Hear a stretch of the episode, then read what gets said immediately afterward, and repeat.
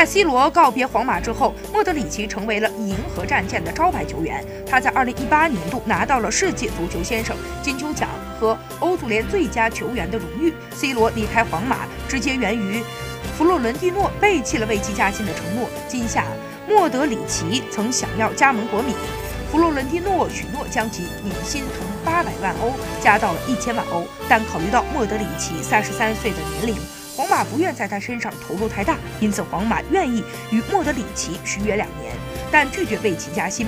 如果摩迪接受新合同的话，他的年薪将继续为八百万欧元。如果他履行完这份合同的话，他将年满三十七岁，这意味着摩迪很可能在。